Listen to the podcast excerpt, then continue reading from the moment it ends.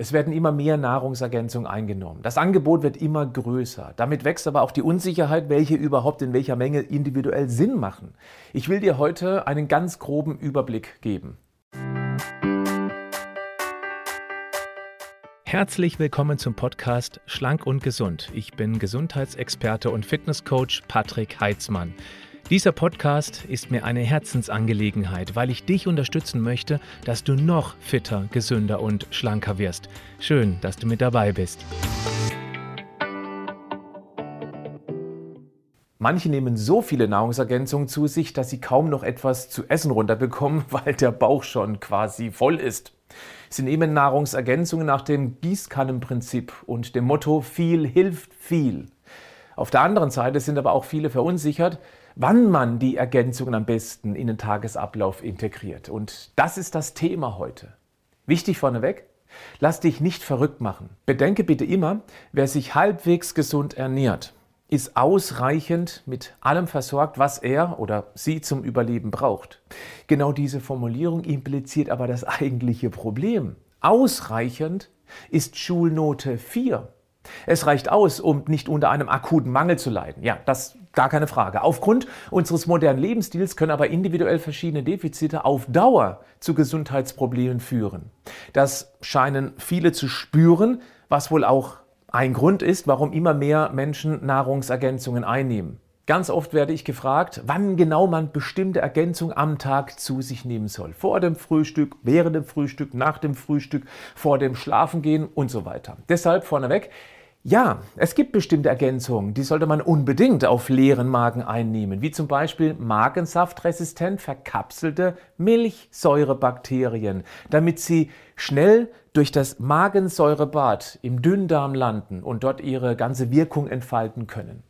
Die meisten sollten aber zum Essen genommen werden, weil das erstens eher natürlich ist, weil man damit ja nichts anderes tut, als den zum Beispiel Vitalstoffgehalt in einem Lebensmittel direkt zu erhöhen. Und zweitens hat es einfach eine Chance, die Compliance deutlich zu erhöhen. Das heißt, wenn es praxistauglich bleibt, machen wir es auch regelmäßig. Und damit erhöhen wir den Erfolg deutlich im Vergleich zu einer 3% besseren Resorptionsrate, wenn man bestimmte Ergänzungen außerhalb der Essenszeiten zu sich nimmt. Du verstehst? Ja, bei verkapselten Milchsäurebakterien ist das sehr sinnvoll. Bei Zink aber zum Beispiel, wo immer wieder erklärt wird, dass es möglichst entfernt vom Essen genommen werden soll, halte ich es für übertrieben. Der Grund? Zink steckt ja gewöhnlich im Fleisch, Fisch, in Hülsenfrüchten oder im Vollkorn. Dort kommt es ja auch schon vor. Natürlich in deutlich geringeren Mengen als ein gut dosiertes Zinkpräparat. Wenn ich jetzt Zink zum Essen nehme, anstatt wie immer wieder empfohlen deutlich davor oder danach, dann erhöhe ich damit einfach die Zinkmenge, die sowieso schon mit dem Essen angeliefert wird. Es ist dann einfach mehr und deshalb wird auch mehr im System ankommen. Ob das jetzt 70 Prozent oder 85 Prozent sind, das ist doch völlig egal. Natürlich kannst du das so optimieren, aber ist es auch ganz leicht umsetzbar, wenn du das perfekte Timing jedes Mal beachten musst? Ich denke nicht. Und das Risiko, dann irgendwann völlig genervt die Einnahme überfordert abzubrechen oder schlicht zu vergessen, die ist deutlich größer, als wenn du einfach dein gewöhnliches, hoffentlich grundlegend gesundes Essen direkt aufpeppst. Auch bei Calcium und Magnesium wird immer von der getrennten Einnahme gesprochen, weil sie das gleiche Transportsystem nutzen sollen. Gut, hier gibt es auch gegenteilige Meinungen. Aber wie sieht es denn in der Natur aus? Kommen die beiden nur getrennt vor? Bei Mineralwasser sind beide drin. Sollen die sich jetzt gegenseitig so empfindlich stören, dass die beiden dann völlig genervt den Darm ungenutzt wieder Richtung Klärwerk verlassen? Du erkennst oftmals viel Luft um nichts wirklich Entscheidendes, wenn es sich in der Praxis eben nur schwer dauerhaft umsetzen lässt.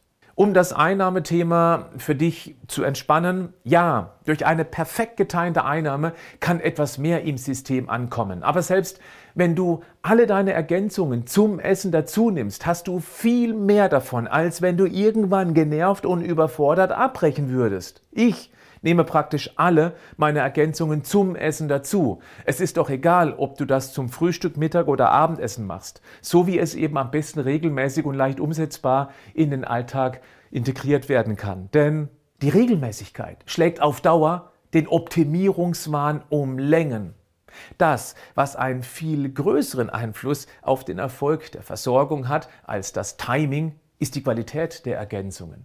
Vielleicht hast du mitbekommen, dass es vor allem in letzter Zeit, aber eigentlich schon sehr lange und immer wieder in den Medien Berichte über die Nutzlosigkeit diverser Produkte oder die Überdosierungsgefahr zum Beispiel bei Vitamin D-Präparaten gibt. Ja, diese Kritik ist absolut berechtigt. Zum einen gibt es leider eine ganze Menge mieser Produkte, die nur das Beste der Kunden im Sinn haben, nämlich deren Geld. Zum anderen gibt es aber auch eine Menge Konsumenten, die sich nach dem Prinzip mehr bringt mehr alles reinballern. Und das dann auch noch in kritischen Dosierungen. Vitamin D ist so ein Fall. Es gibt auf der einen Seite sehr problematische Produkte, die entweder drastisch weniger Vitamin D liefern als angegeben. Gut, dann bringt es halt einfach nichts, ist aber auch nicht gefährlich.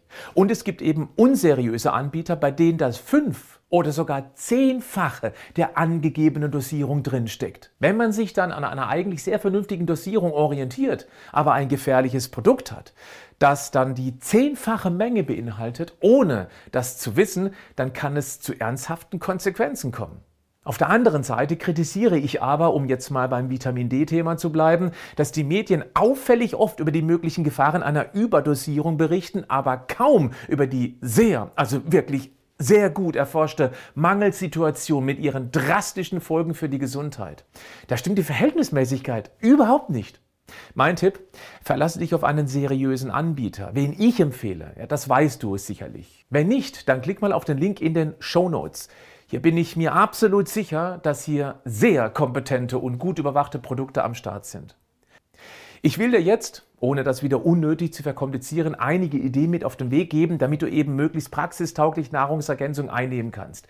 Natürlich wäre es sinnvoll, zunächst einmal ein umfangreiches Blutbild zu machen, um eventuelle Defizite ausfindig zu machen oder auch keine Überdosierung zu riskieren. Solche Messungen können natürlich ziemlich kostspielig werden, je nach Menge der Werte. Sogenannte Komplexprodukte kannst du definitiv ohne vorherigen Messungen einnehmen, da es bei solchen Produkten nicht um einzelne hohe Dosierung geht, sondern um eine möglichst sinnvolle Zusammenstellung verschiedener Einzelzutaten, die sich auf ein ganz bestimmtes Thema konzentrieren. Überdosierung sind ausgeschlossen, wenn du dich an die Einnahmeempfehlung hältst. Solange du typische Dosierungsempfehlungen einhältst, die auch weitestgehend gesetzlich geregelt sind und von seriösen Unternehmen eingehalten werden, musst du nichts weiter beachten. Das ist sicher und weit, also wirklich sehr weit weg von der Menge, wo es über einen langen Zeitraum eingenommen kritisch werden könnte. Aufpassen solltest du, wenn du Medikamente einnehmen musst, weil es hier zu problematischen Interaktionen kommen könnte.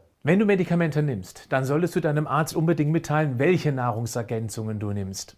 Nochmal kompakt zum Einnahmezeitpunkt. Verkapselte Milchsäurebakterien morgens mit ordentlich Wasser auf leeren Magen einnehmen, damit sie möglichst schnell durch den Magen in den Darm durchrutschen, um dort ihre Wirkung entfalten zu können. Zum Frühstück oder Mittagessen kannst du die gängigsten Ergänzungen alle zusammennehmen. Omega-3, Vitamin D, das sind auch die beiden fettlöslichen und die solltest du deshalb unbedingt zum Essen nehmen. Dann aber auch sowas wie Jod, Selen, Zink, Vitamin C, B-Komplexprodukte, Calcium oder auch das Coenzym Q10. Auch alle Komplexprodukte kannst du zu einem beliebigen Essen zu dir nehmen. Machen wir noch eine kleine Ausnahme bei Ergänzungen zum Essen. Eisenpräparate solltest du einige Stunden entfernt von Kaffee, Getreideprodukten, Magnesium- und Calciumprodukten einnehmen. Ganz viele haben ein Eisenaufnahmeproblem und je mehr Barrieren wir dann in den Weg stellen, desto weniger kommt auch im System an. Eisen also zum Fisch, Fleisch, Gemüse oder Salat am Mittag beispielsweise. Selbstredend das Melatonin, eine sehr gute Einschlafhilfe, direkt vor dem Schlafengehen eingenommen werden sollte.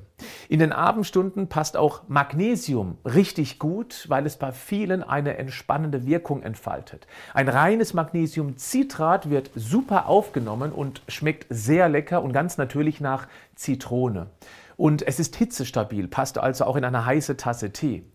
Wenn du bisher Magnesium noch nicht probiert hast, klick mal auf den Link in den Show Notes. Das ist meine Empfehlung für das Produkt, das ich schon viele Jahre sehr konsequent zu mir nehme. Falls du keine Medikamente nimmst, ist hier Schluss für dich. Du hast jetzt alle wirklich wichtigen Infos zum Thema Einnahmetiming. Nimmst du aber folgende der zwei sehr oft verordneten Medikamente, bleib noch ganz kurz dran, weil es hier ein paar Dinge mehr zu beachten gibt. Schilddrüsenmedikamente solltest du nicht gleichzeitig mit Nahrungsergänzungsmitteln einnehmen. Sie werden in der Regel morgens nüchtern als allererstes eingenommen. Dann mindestens eine halbe Stunde Pause. Ausnahme, die Milchsäurebakterien, die kannst du zeitgleich nehmen. Nimmst du Blutverdünner, dann solltest du die gemeinsame Einnahme mit Vitamin K2, die oft in Vitamin D-Produkten zu finden ist, oder auch Omega-3 und OPC bitte mit deinem Arzt absprechen. Hier könnte es zu Wechselwirkungen kommen. Nur um auf Nummer sicher zu gehen. In diesem Sinne, bleib gesund, aber mach auch was dafür.